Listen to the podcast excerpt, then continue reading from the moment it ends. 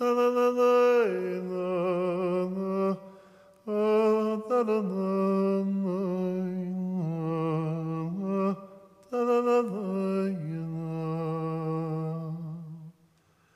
um, um, um.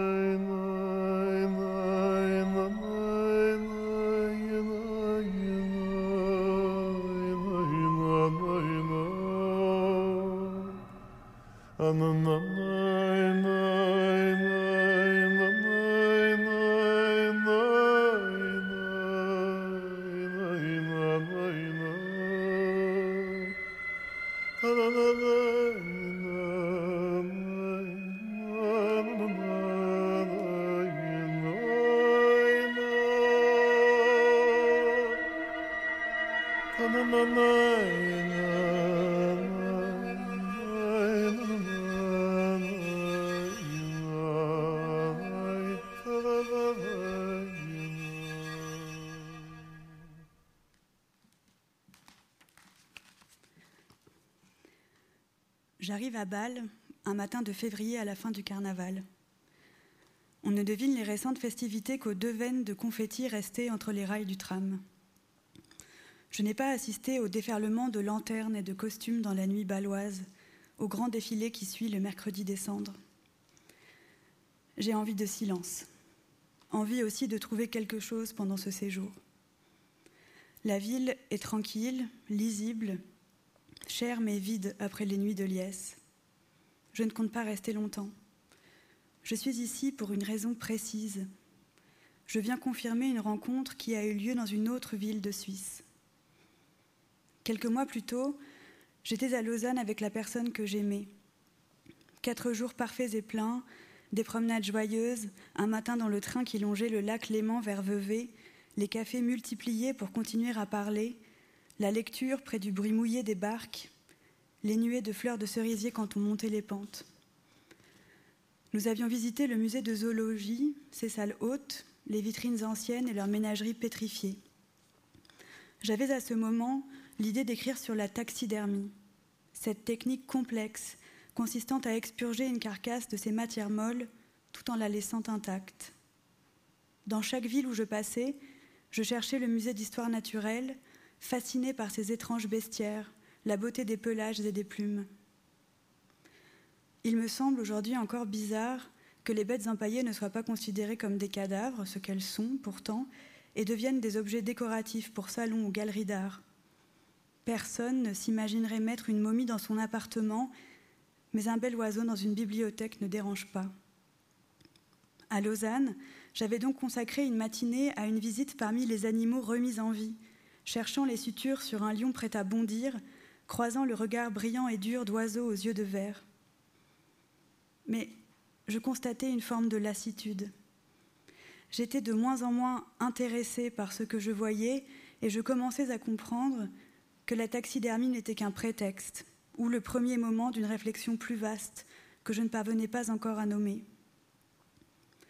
Le dernier jour de notre séjour, il restait encore un peu de temps avant le train pour Paris, nous avons suivi les indications d'une affiche placardée sur un arrêt de bus, comme ça, pour voir.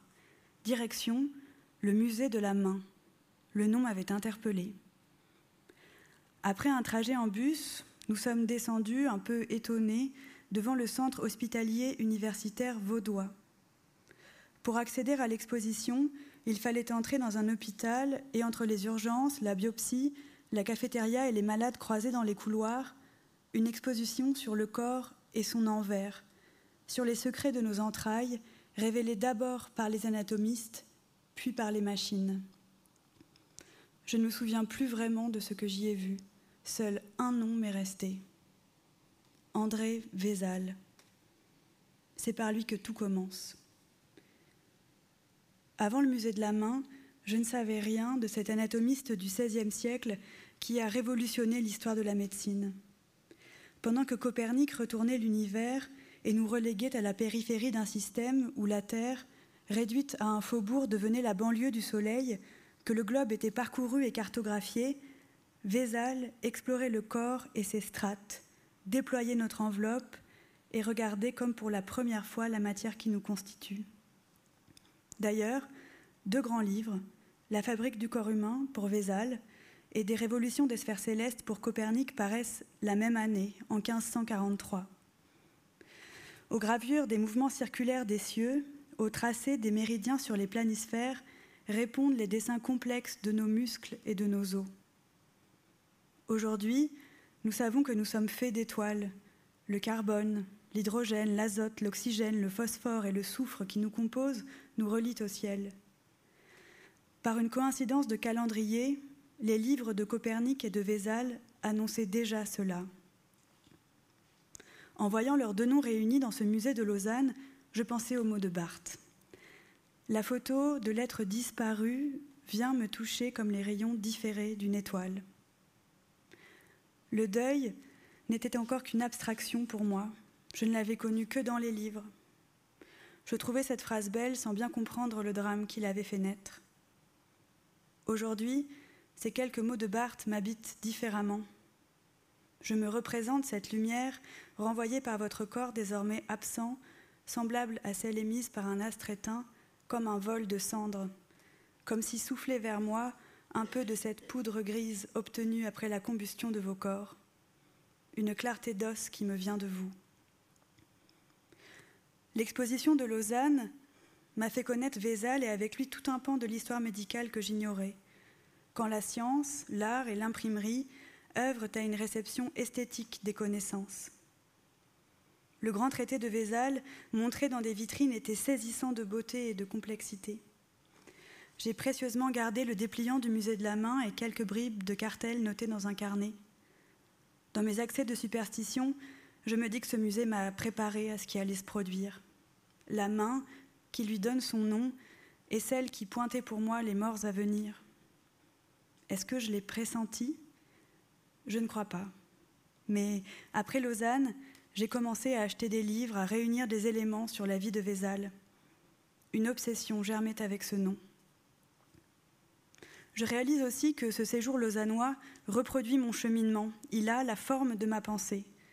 Elle commence par des salles souvent désertes, puis brusquement peuplées de classes élémentaires. Regardez, les enfants, regardez, c'est un requin. Et les petites mains dessinent, notent dans leurs cahiers les noms compliqués, explorent le vivant depuis ses cadavres recomposés. Le silence se restaure après leur passage, et je suis à nouveau seule parmi les pelages, les nageoires, les ailes et les becs. Les animaux se succèdent dans l'enfilade des salles, invertébrés d'abord, puis oiseaux et animaux marins. À la fin, les grands singes sont réunis, leur terrible humanité taxidermisée est un pivot, et ce sont ensuite nos corps qui dévoilent leur structure. Taxidermie et anatomie se suivent dans les musées d'histoire naturelle comme dans mon esprit. Pourtant, l'une s'affranchit de la mort et fait jouer à des surfaces de corps le bondissement et l'envol. L'autre abolit l'enveloppe, l'incise et s'en débarrasse. La taxidermie est étymologiquement l'arrangement de la peau, alors que le premier geste de l'anatomiste consiste justement à l'enlever. L'écorché chéri par le médecin est ce que l'empailleur jette, mais j'ai commencé comme ça, en plein paradoxe, passant des animaux non humains aux animaux humains, du musée d'histoire naturelle au musée de la main. Je suis allée vers notre corps en pensant que l'animalité en était le premier moment. Mes deux voyages, à Lausanne puis à Bâle, sont séparés par un événement cicatrice, une mort brutale, devenue le bord d'un avant dont je suis à jamais écartée. Elle a relégué au second plan mon intérêt pour la taxidermie. Les deux villes suisses entourent la catastrophe et Vézal, qui m'est apparu près du Grand Lac et que je viens poursuivre ici à Bâle, est le seul lien entre ces lieux et cette disparition, la seule continuité possible. C'est pour ça que je suis ici. Je vais voir à l'Anatomisches Museum de l'université le squelette de Jacob Carrer von Gebweiler, le premier homme disséqué publiquement par Vézal un début, chose précieuse en ces temps de tristesse et de sidération. En marchant dans les rues baloises pleines de la mémoire des fêtes de la veille, je ne pense qu'à lui. J'ai hâte d'en apprendre plus. Mon intérêt né à Lausanne est devenu un impératif. Je dois parvenir à penser le corps mort. Peut-être que le voir ouvert ou devenu squelette me le permettra. Pour que votre décès devienne pensable, Pour que je puisse me l'incorporer, je dois l'inscrire dans une histoire qui vous excède, celle de l'art et des sciences qui abolit votre singularité, mais me permet pourtant une adresse secrète. Partout où ils écrivent corps, anatomie, cadavre, je dis tu, ou vous, puisque vous êtes nombreux. Je fais de la place pour mes fantômes. Vézal et l'anatomie que j'apprends avec lui sont une première façon de m'approcher de vous, une occasion de penser votre décès avec le secours de la science et de l'art. Sans ça, je serais sans doute restée muette, ne parvenant pas à déceler la nécessité, la générosité aussi de la mort. Je ne parle pas du grand cycle de la vie, cette généralité ne m'aide pas beaucoup, mais de la mort comme faveur. J'ai vite senti que votre disparition et l'anatomie mettaient en jeu un don des morts vers les vivants. Les cadavres que l'on ouvre servent à préciser les connaissances médicales et nous permettent de nous soigner. Les gens que l'on aime nous apprennent des choses jusque dans leur mort. Vézal a rendu ma tristesse passionnante. Il a fait de mon deuil une aventure.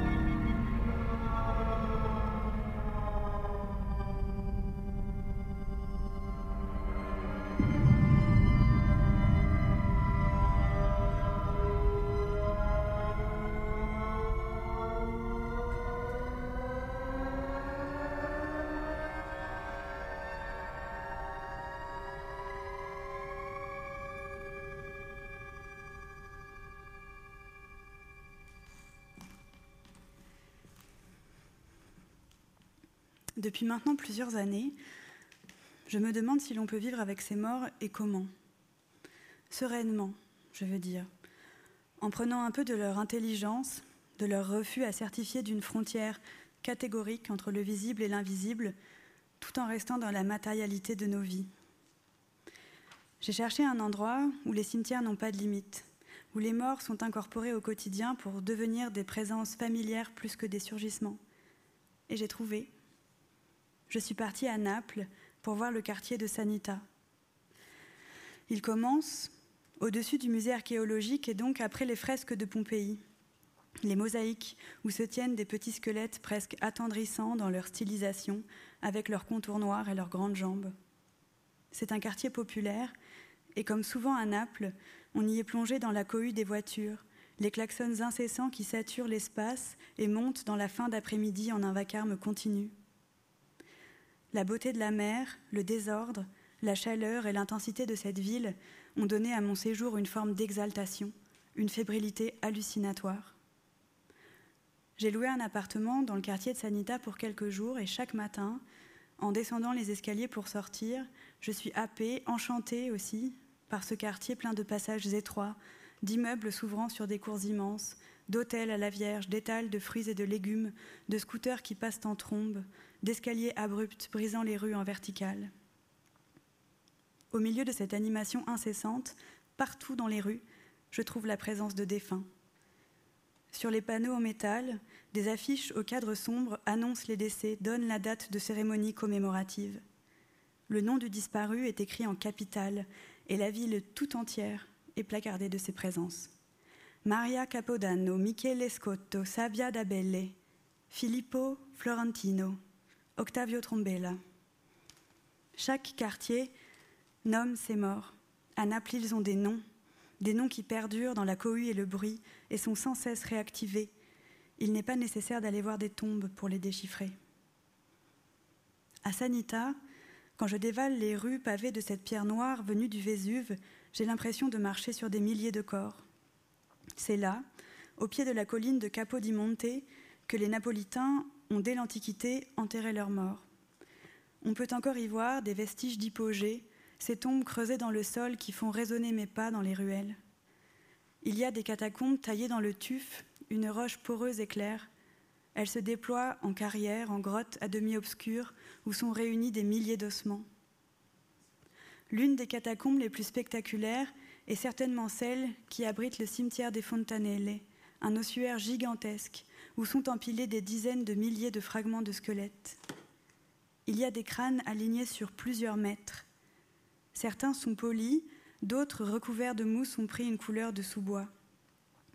Au Tanele, j'avance entre des hôtels où clignote la lueur rouge de bougies à piles, des ex-voto, des statues, et de part et d'autre de larges allées, des eaux, tellement d'eau, au-dessous d'un plafond de roche si haut qu'il donne une sensation inversée de vertige. Ce sont les Napolitains les plus pauvres qui ont été inhumés au Tanele, et avec eux, les victimes des grandes épidémies, comme la peste de 1656, qui a décimé plus de la moitié de la ville. Je sais que je ne vois pas tous les morts en avançant entre les ossements, et que le sol est lui aussi chargé de dépouilles. Je me suis sentie intimidée en entrant là. Je savais que je m'aventurais dans une foule, que je devais être prudente, humble face à celles et ceux que j'approchais. Dans cet ossuaire, Certains crânes sont placés dans des boîtes vitrées, entourées de dentelles et d'objets de dévotion. Il est évident que des gens les soignent. Pourtant, aucun n'a de nom, c'est une multitude anonyme. Naples permet une chose que j'envie. On peut y adopter un mort, un inconnu devenu crâne dont l'âme serait coincée au purgatoire. En lui prodiguant des soins, les Napolitains attendent d'être aidés en retour, d'obtenir des bienfaits très concrets, un peu de chance dans les affaires ou au jeu, d'entrer en communication avec un parent défunt. Certains espèrent aussi accélérer leur salut. Je n'ai pas beaucoup de crainte pour l'avenir de mon âme, puisque je lui en accorde aucun après moi, mais si je vivais dans cette ville, j'adopterais moi aussi, un mort talisman. J'irais le voir régulièrement et je prendrais soin de ses restes. Je n'aurais pas besoin de ses faveurs, si ce n'est de l'évidence de sa présence, de sa vérité. Je lui offrirai l'une de ces caisses transparentes qui protègent de la poussière, qui le distinguerait aussi. Je lui donnerai un lieu et il serait le mien, un infime territoire de mort pour compléter ma vie. Placer les défunts dans un endroit, c'est certainement se donner un espace à soi, peut-être même plus qu'à eux. C'est une façon de délimiter la mort pour pouvoir l'assimiler. Certaines personnes ont d'ailleurs eu une approche littérale de cette incorporation, ils ont ingéré un mort. Je ne parle pas de nécrophagie, de ceux qui mangent un corps humain démembré, non, je n'ai aucune envie de verser dans le gore. Je pense plutôt à celles et ceux qui ont absorbé les cendres d'une personne qu'ils aimaient. La première était la femme de Mosol, le gouverneur d'une province de l'Empire perse au IVe siècle avant Jésus-Christ. Dans le grand livre de Thomas Laqueur, Le travail des morts, j'ai lu une phrase qui a suspendu ma lecture et m'a profondément troublée. Il écrit Elle avait ingéré ses cendres mêlées à une boisson pour devenir son sépulcre vivant et animé. Elle, c'est Artémise, la femme de Mosol. Je n'avais jamais entendu parler de cette histoire. Je savais qu'elle avait fait construire à la mort de son époux un tombeau monumental à Halicarnasse, une réalisation si extraordinaire qu'elle a changé un nom propre en nom commun. De Mosol dérive le terme mausolée. Cette architecture de plus de 40 mètres de hauteur est l'une des sept merveilles du monde et ses vestiges découverts en 1857 sont en partie conservés au British Museum. Mais ça n'est pas ça qui m'intéresse. La grandeur du mausolée passe après ces quelques mots. Elle avait ingéré ses cendres mêlées à une boisson pour devenir son sépulcre vivant et animé. Cette phrase m'ébranle profondément parce que je connais ce geste. Je l'ai fait, moi aussi, mais sans jamais en parler, en refusant même d'y penser tant il me semblait obscène. Cette phrase m'a libérée de la honte. Je n'avais pas prévu de devenir un sépulcre vivant à mon tour. Tout s'est enchaîné sans que je m'y prépare, sans que je lutte non plus contre ce désir étrange quand il s'est présenté. Cela remonte déjà à plusieurs années. Quelques jours s'étaient écoulés entre le moment de la crémation et celui où je suis venue chercher les cendres au crématorium. L'employé m'a tendu un registre que j'ai signé et je suis repartie avec toi dans l'urne que nous avions choisie aux pompes funèbres, lestée de quelques kilos de phosphate de calcium. C'est tout ce qu'il restait de toi. Je l'ai glissé dans mon sac à dos et je suis partie. J'ai repris le métro avec la drôle d'impression de porter à la fois une chose très précieuse et un vide sidéral. J'ai attendu d'être avec des amis pour l'ouvrir. On s'était assis dans le salon et j'ai rompu le scellé du couvercle. J'ai été surprise de constater qu'il y avait une poche à l'intérieur. Tu étais dans un sac transparent, comme ceux que l'on gagne dans les fêtes foraines avec un poisson rouge dedans. Mais à la place de l'eau et de l'animal, il n'y avait qu'un tas gris, un tas dérisoire et abyssal de tristesse. L'une des personnes que je préférais au monde était pulvérisée dans un sac en plastique. J'ai ravalé mes larmes, j'ai ouvert et je ne sais pas pourquoi, j'ai plongé ma main dedans. Je l'ai ressorti et j'ai mis dans ma bouche un peu de cette poudre triste pour voir ce que ça faisait. Quel goût tu pouvais avoir en n'étant plus rien. J'ai mâché ta mort. Elle a pris tout mon palais avant de se mêler à ma salive. Elle ne sentait rien, elle n'était qu'une texture désagréable, comme du sable qui colle aux lèvres mais sans la mer, comme une chose qui ne doit pas advenir, devant laquelle on doit garder les mâchoires bien serrées pour qu'elle ne s'insinue pas. Je l'ai laissé prendre toute la place avant de l'avaler. Les autres m'ont regardé interloqué, j'avais la bouche grise et la gorge serrée. Puis ma voisine s'est levée pour prendre le sac et elle a fait exactement la même chose. J'ai vu par son visage ce qu'avait dû être le mien, sa tristesse et son absence quand elle t'a posé sur sa langue. La ronde a continué. Quelqu'un d'autre t'a mangé. Un par un, nous t'avons ingéré, nous t'avons propulsé à l'intérieur de nous, sans réaliser la force de ce geste, sa force sinistre et païenne de ce rituel improvisé. Nous n'en avons jamais reparlé. Chacun devait considérer qu'il s'agissait d'un moment de folie collective, d'une absurdité que j'avais initiée. Personne n'a rien dit, et nous avons remis le sac allégé de quelques grammes dans son urne. Il restait encore un peu de ton corps à disperser. Artémise, à manger Mosol. Elle lui a ensuite construit le plus grand des tombeaux, mais le véritable mausolée le plus fou était son corps.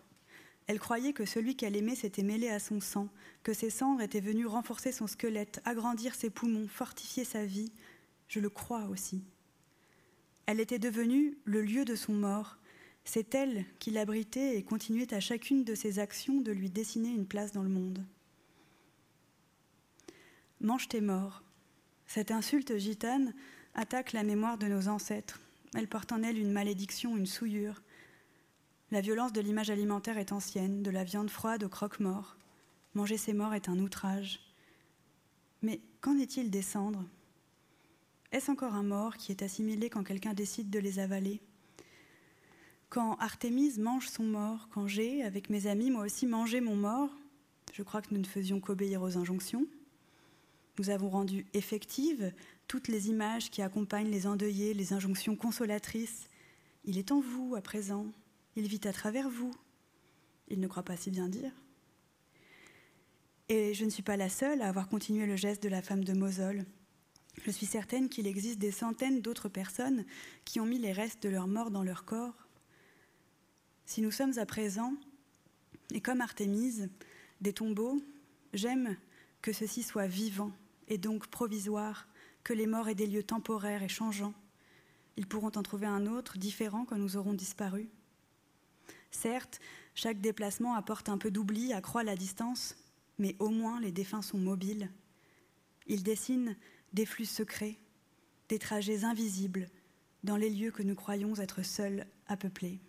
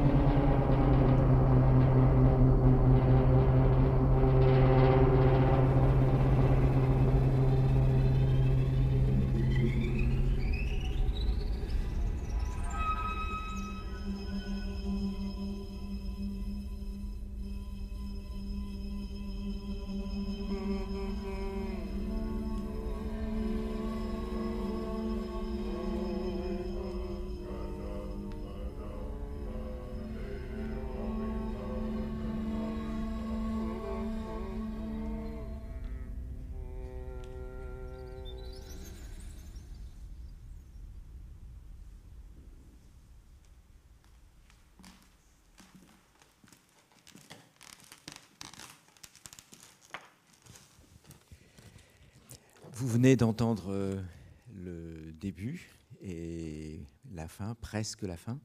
Euh, reste une page qui n'a pas été lue. Euh, de voir de ses propres yeux d'Hélène Giannichini.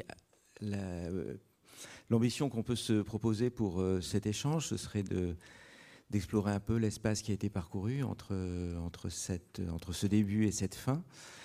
Euh, de, de, voir quels ont été les, choix qui ont été faits, ce qui a présidé à ces choix formels, thématiques, et peut-être aussi de remonter un peu avant, puisque ce texte, euh, on le voit à un début, mais le livre a une origine. Euh, vous avez à deux reprises dans le fragment que nous avons entendu parler de d'abord de Vézal, c'est par lui que tout a commencé. Euh, donc il y a une origine qui est euh, fixée. Et puis il y a euh, cette insistance, un début qui est précieux en ces temps de tristesse et de sidération, ce qui pourrait s'appliquer de façon prémonitoire, si on peut dire, à, à la période que nous avons vécue et que nous allons peut-être vivre. Et alors, euh, oui, enfin bon, euh, c'est évidemment euh, la question qu'on peut se poser, c'est de savoir cette pulsion qui vous a amené à aller voir, d'une part, à passer de la zoologie à la main, et puis ensuite d'aller voir ce, squelette, passer de, de Lausanne à Bâle. Euh, qu'est-ce qui l'a amené à se transformer en, texte? Euh, avant de vous répondre, je voudrais d'abord remercier Sacha Blondeau qui a composé la musique euh, de cette lecture. Merci beaucoup.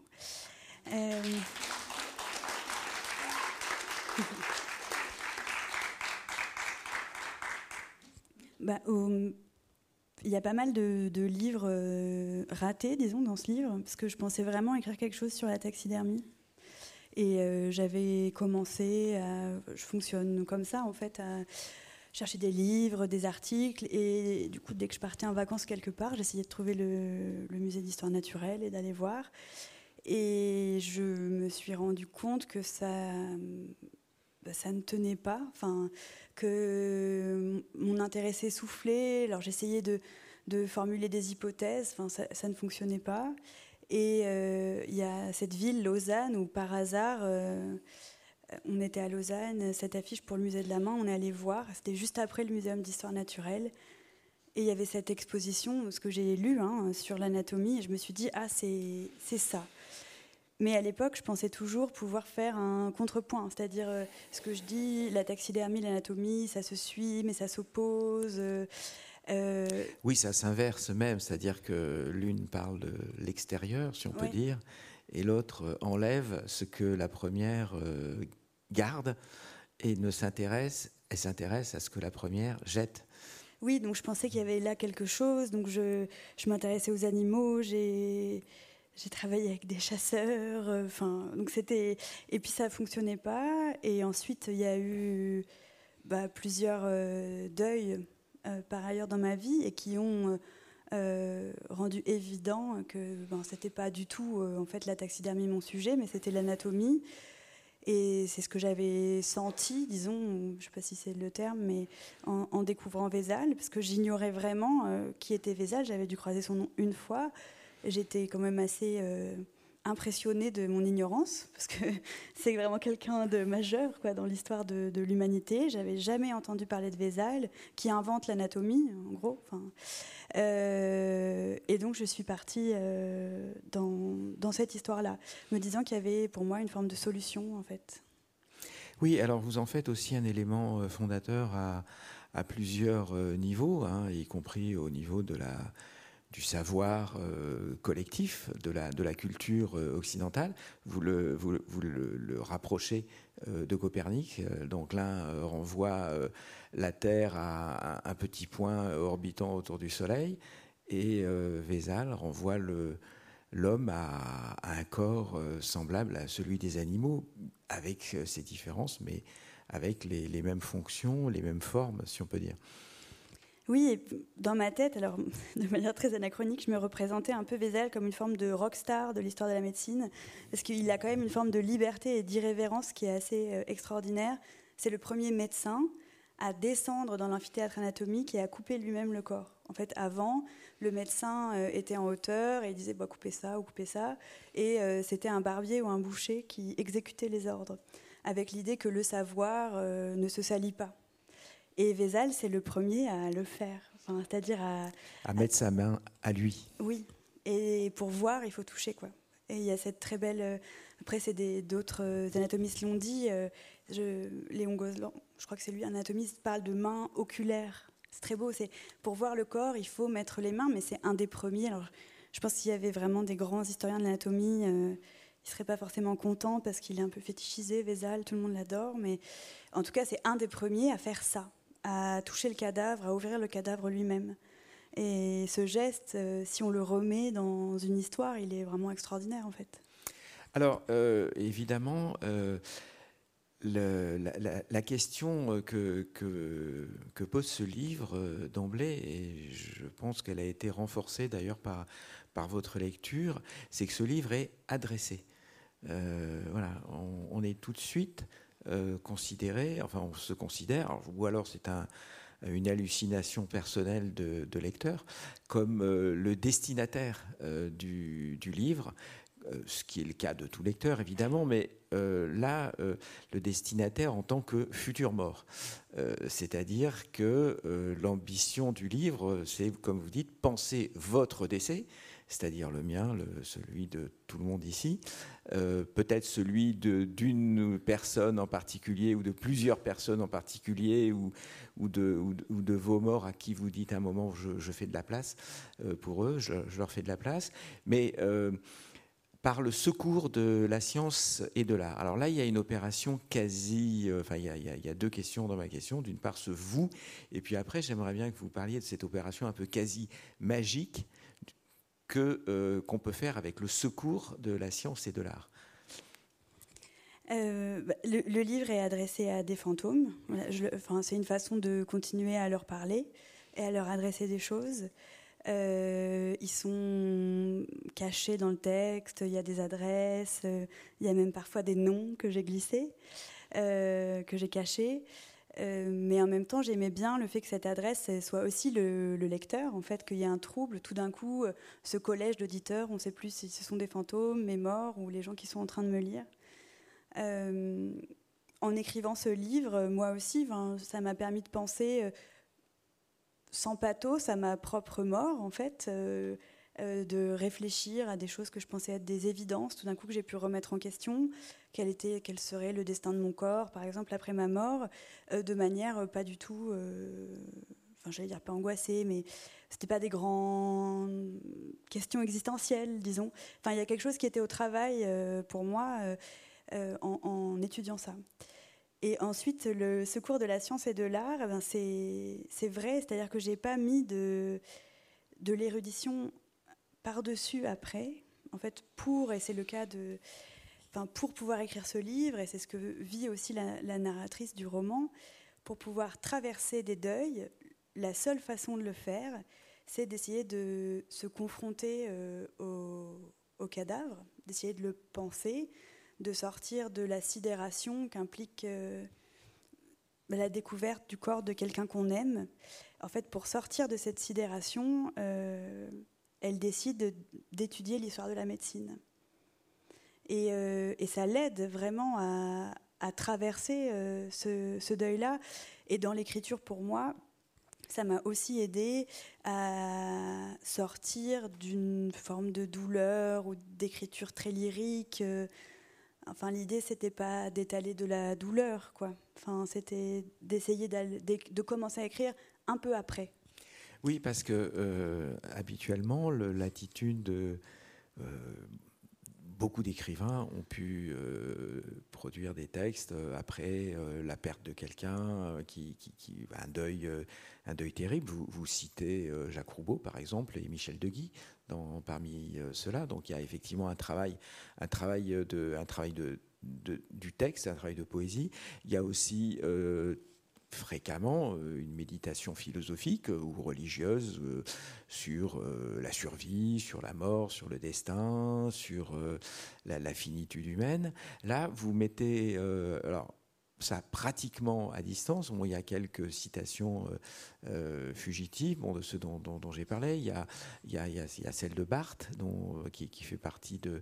Il y en a, il y a, Foucault qui parle peut-être là aussi, qui est plus dans, dans le domaine justement, l'intersection entre la, la, philosophie et l'histoire des sciences. Et là, vous, vous tournez le dos à ça pour votre propre compte, pour vous focalisée donc sur euh, la science et l'art, et la science et l'art au moment où elles se rencontrent dans cet espace un peu paradoxal et dont vous faites l'inventaire en fait.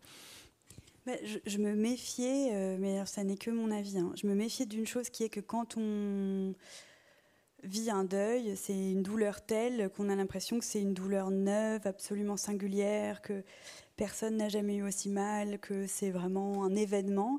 Et en fait, c'est d'une banalité confondante, c'est terrible de le dire. Enfin, tout le monde vit ça. Ça ne veut pas dire que c'est rien.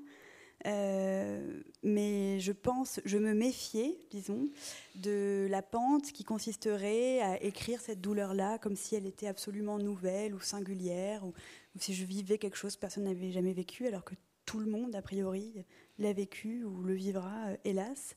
Et donc, je voulais aller après. Parce que quand même, Jacques Roubaud, avec Quelque chose noir, qui est donc un recueil de deuil qu'il écrit après la mort de sa femme, Alix Cléo Roubaud, c'est un très grand livre, enfin très important pour moi, et il fait une chose extraordinaire, comme très rare, c'est qu'il arrive à écrire le, le deuil, cette douleur, sans pathos, sans lyrisme, en étant presque au ras des choses. Enfin, c'est un texte immense, mais il faut être Jacques Roubaud quoi, pour euh, faire un texte comme ça.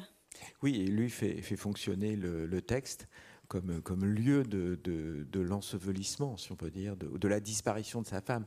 À un moment, il lui dit tu, tu, viens de, tu, passes dans, quelque chose de tellement petit, et, euh, et on voit pratiquement la, la, disparition de la, de la, de la personne, enfin d'Alix Léo euh, elle disparaît dans, un mot presque. Oui, et c'est un texte magnifique, mais aussi très dur. Enfin, il dit euh, bah, ça va pas te faire revenir. Enfin, tu es morte. On ne négocie pas avec la mort. Il n'y a pas d'hypothétique. La mort est une certitude. Enfin, c'est. Il dit des choses très dures et parfois à rebours d'une certaine écriture du deuil, euh, avec l'idée qu'on fait revenir la personne disparue. Et moi, je voulais aussi euh, écrire, ben, pas vraiment sur le deuil. Je voulais écrire sur le corps, sur le corps mort. Euh, et j'ai, par exemple, refusé d'écrire euh, des obsèques. J'ai, refusé d'écrire des moments comme ça du deuil. Il y en a, il y a, il y a quelques. Il y, a, il y, a, quelques pages quand même sur. Euh, il y a une fête après. Il n'y a pas l'enterrement, il y a la fête après l'enterrement. Mais je voulais. Enfin, ces alentours, en fait, j'ai essayé, pour ce passage-là, d'écrire ce moment qui arrive assez fréquemment, enfin, ça dépend des gens, qui est que après des obsèques ou parfois on a des moments de bonheur. Et c'est ce paradoxe-là. Au, cœur de la douleur la plus terrible, il peut y avoir une forme de d'euphorie ou de joie qui émerge. Et c'est sur ce moment-là que je voulais travailler. Alors vous avez euh, entre, ces deux fragments que, nous avons entendus, euh, prend place une sorte euh, d'itinéraire qui est majoritairement. Alors, il y a des épisodes effectivement de, narration d'événements personnels. Je pense, par exemple, il y a la, chute d'un cyprès, donc qui est une sorte d'événement pas fondateur, mais un écho en tout cas de la mort possible. Et euh, le reste euh, du livre est, occupé par euh, donc une sorte d'enquête, si on peut dire, de, de, parcours, d'itinéraire qui va mener à, des pratiques justement sur, les, sur, les corps. Euh, l'anatomie, la plasticination, euh, les masques mortuaires, euh, l'adoption des crânes à Naples, là, comme dont, vous avez parlé. Donc, comment avez-vous travaillé pour, pour faire un peu ce, cette, cette, enquête ou cette, ce, parcours? Ben, enfin, je, Pour écrire le livre, j'ai vraiment, vraiment fait cette enquête. Euh, Vézal, je découvre Vézal à Lausanne. Bon, après, j'ai été assez euh, systématique. J'achète des livres, je vois qu'il y a un, squelette à Bâle, je pars à Bâle, j'essaye d'aller voir les choses. Mais à chaque fois, ça rate quand même. Le livre raconte ça. Enfin, cette narratrice, elle veut en fait un face-à-face avec la mort, en espérant euh, être à la hauteur. Et puis, en fait, le face-à-face n'a jamais lieu parce qu'elle arrive à, à Bâle c'est extrêmement déceptif. Enfin, le premier squelette disséqué par Vézal, elle s'attend à une chose extraordinaire. En fait, c'est pas terrible, il est un peu sale, le squelette, euh, il est très mal présenté. Enfin, et bah, à chaque fois, elle cherche des objets qui vont lui permettre ce face-à-face. Euh, donc elle se plonge dans l'histoire de, de l'anatomie. Euh, il y a une histoire de la séroplastie, c'est-à-dire la sculpture de la cire particulier, euh, bon, au XVIIIe siècle particulièrement, il y a des anatomistes qui décident de faire des encyclopédies en 3D, disons, en faisant des modèles euh, euh, à taille humaine de corps ouverts. Et là aussi, bon, bah, c'est pas le face-à-face ou le surgissement escompté. et puis je crois qu'à un moment, elle comprend que ça ne se passera pas, en fait. Alors, ça se passera pas. Il y a quand même un moment qui est assez mystérieux. C'est une rencontre qui se fait en deux temps, avec une, d'abord dans, cette fête dont vous avez parlé, enfin cette, donc euh, cette, euh, une femme, une femme en verre hein, que j'avais. Bon, je vais pas tout déflorer, mais il y a une, cette femme qui a, qui a mystérieusement euh, connu la personne défunte et qui réapparaît et qui offre peut-être la possibilité d'une vraie rencontre. On a l'impression que là, la partie euh, personnelle et la partie euh, documentaire, en gros, se, finissent par coïncider. Oui, pour cet épisode-là, j'ai été fascinée complètement par un fait divers. J'avais découpé des articles euh, où, dans les années 2000, a été retrouvé à Paris un appartement qui avait été laissé intact depuis 1943. Euh, la propriétaire des lieux avait fui euh, pendant la guerre.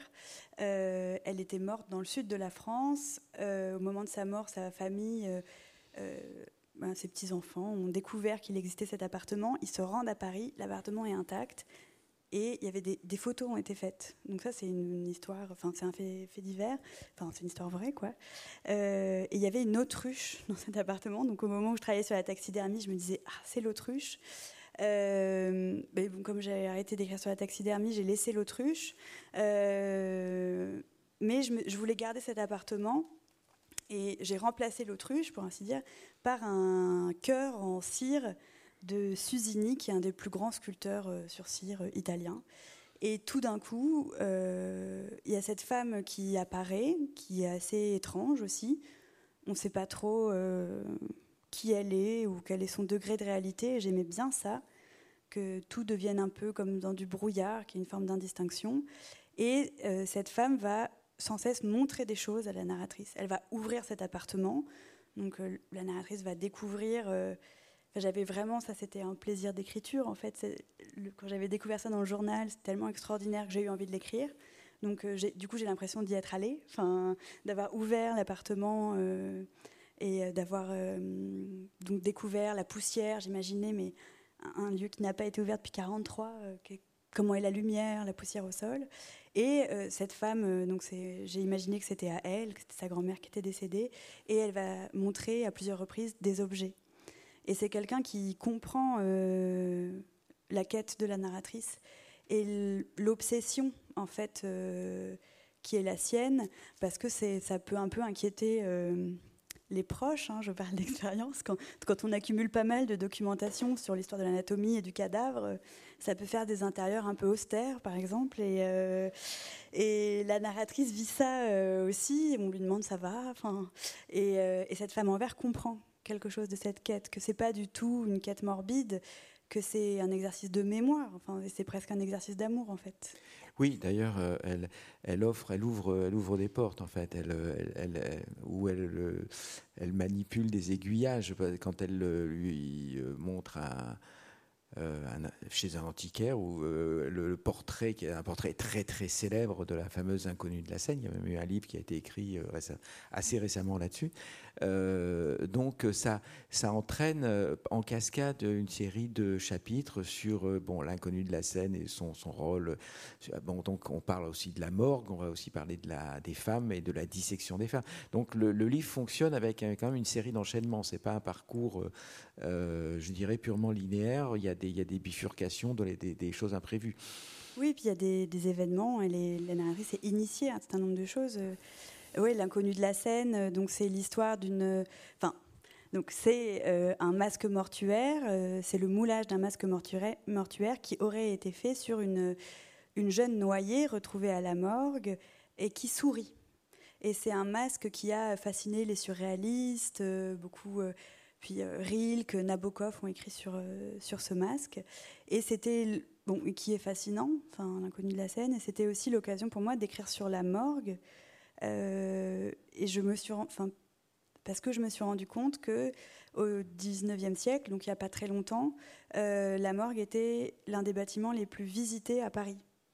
Et j'ai pu trouver des guides touristiques, par exemple, qui conseillent vraiment d'aller à la morgue, ou des descriptions de gens qui racontent qu'ils vont à la morgue avec leurs enfants.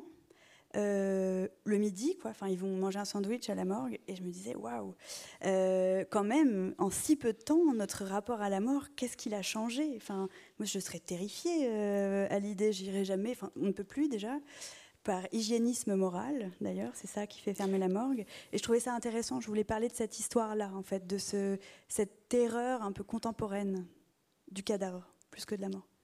Oui, et d'ailleurs, euh, il faut aussi préciser qu'il ne s'agit pas simplement d'un inventaire, d'un récapitulatif de toutes les attitudes. Euh, suivant les époques et suivant les artistes, euh, éventuellement, ou les, ou, les, ou les, scientifiques par rapport à la mort. Y a, y a, vous, vous établissez une hiérarchie, vous avez vos, vos, vos, valeurs ou vos réactions personnelles. Vous expliquez par exemple que les, les photos de, la fameuse Body Farm euh, faite par euh, Saliman vous laissent dans un tête-à-tête. -tête, dont vous n'arrivez pas à tirer quoi que ce soit. Par exemple, voilà, il y, a, malgré tout une, hiérarchie ou en tout cas une, posture personnelle de, d'adhésion ou peut-être au contraire de, recul quoi, par rapport à ce que vous trouvez. Oui, c'est absolument subjectif. Hein, c'est un roman. C'est-à-dire que je lis un peu d'histoire, un peu d'histoire de l'art, mais euh, euh, après, je travaille avec euh, mon goût, disons. Et Saliman, euh, oui, la, Body Farm, je ne sais pas si tout le monde euh, connaît. C'est, moi, j'ai découvert, en tout cas, je ne connaissais pas. C'est un endroit aux États-Unis euh, qui appartient à l'université où, en fait, des corps humains sont laissés dans la nature pour, pour que des scientifiques étudient les différents stades de putréfaction. Et Saliman, qui est une photographe américaine, très connue, il y a eu une exposition au Jeu de Paume il n'y a pas très longtemps, a fait une, une, grande série dans cette Body Farm. Et Saliman, elle fait des tirages très beaux. Enfin, elle fait des photographies très belles, c'est des tirages très riches aussi. Enfin, et elle photographie des, des cadavres en, putréfaction.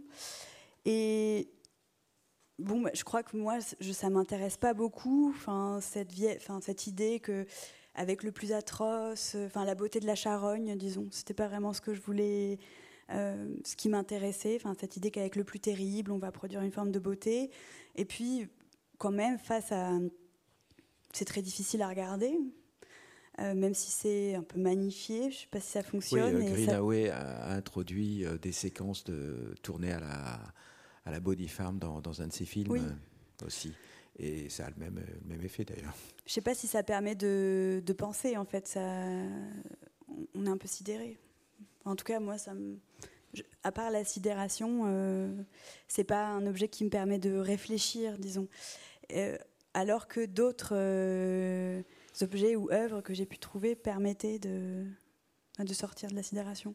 Oui, vous, vous marquez même des, réactions de colère, enfin pas seulement de, rejet, en particulier avec Gunther Verhagens, les, les, fameuses plasticinations qui sont, qui manifestement, bon déclenchent des passions, sont même parfois interdites euh, d'ailleurs. Enfin bon, c'est. Euh, oui, c'est un, anatomiste contemporain qui. Euh, qui a inventé une technique qu'il appelle la plastination. Alors, je ne vais pas pouvoir vous expliquer ça de manière très scientifique, mais en gros, qui est euh, une manière de, figer des écorchés. Enfin, c'est des écorchés réels, ce sont des vrais humains. Il injecte dans les veines et dans les artères des produits. Euh, chimiques qui permettent de fixer en fait ce qui normalement est voué à disparaître et à pourrir. Et le il y a beaucoup de problèmes avec Gunther von Hagens. Euh, un des plus gros problèmes, c'est quand même qu'il prend des corps euh, de gens sans demander l'avis des familles, euh, qu'il y a eu un certain nombre de polémiques sur le fait qu'il prenait, par exemple, les corps d'ouvriers extrêmement précaires et qui ensuite il les écorchait, il injectait ça, et puis euh, il fait des expos avec, euh, qui font le tour du monde, où il fait jouer à ses cadavres du saxophone ou des scénettes, où il joue au rugby, donc il y a quelque chose de profondément indécent là-dedans, et aussi parce que c'est du spectacle, euh, et que ça me gêne, oui. Voilà, alors au terme de, de, cet échange et, de cette enquête, je, je, voulais justement vous demander de, réagir. Vous avez écrit euh, les morts m'ont offert la possibilité de reconfigurer ma vie, euh, plus ou moins, enfin, je cite euh, de mémoire. Est-ce que, une fois ce livre achevé et puis lancé pour qu'il pour vive sa vie, vous avez en, retour, est-ce que ça a changé quelque chose en vous? Si le livre ou les morts? Le... fait de l'avoir écrit et enfin, cette reconfiguration de votre vie, c'est peut-être aussi l'écriture du livre. Oui, je crois que ça a changé des choses. Euh, je crois que ça a apaisé des choses. Euh, ça, ça, ça m'a sorti euh, d'une forme de face à face qui pouvait être stérile avec, avec ça. Je dis que les morts donnent des choses, c'est pas forcément le cas pour tout le monde. En tout cas, moi, je crois que euh, c'est possible parfois que les gens qu'on aime, quand ils meurent, nous donnent des choses, aident à préciser des points de notre existence ou donnent un sentiment d'urgence euh, qui, dont on peut s'emparer. Et écrire ce livre, je ne vais pas produire l'idée que ça m'a guéri de, mes blessures, quoi, parce que c'est pas vraiment ça, mais je crois que je peux me tenir un peu plus droite, en tout cas, face à ça. Je pense qu'on va pouvoir en rester là sur cette, euh, sur cette phrase. Euh, merci Hélène Giannichini, euh, merci Sacha Blondeau, et merci à vous pour votre présence et votre écoute. je pense qu'il sera possible de, discuter de façon un peu moins formelle avec Hélène Giannichini à la sortie de la salle. Et merci encore et bravo. Merci à vous.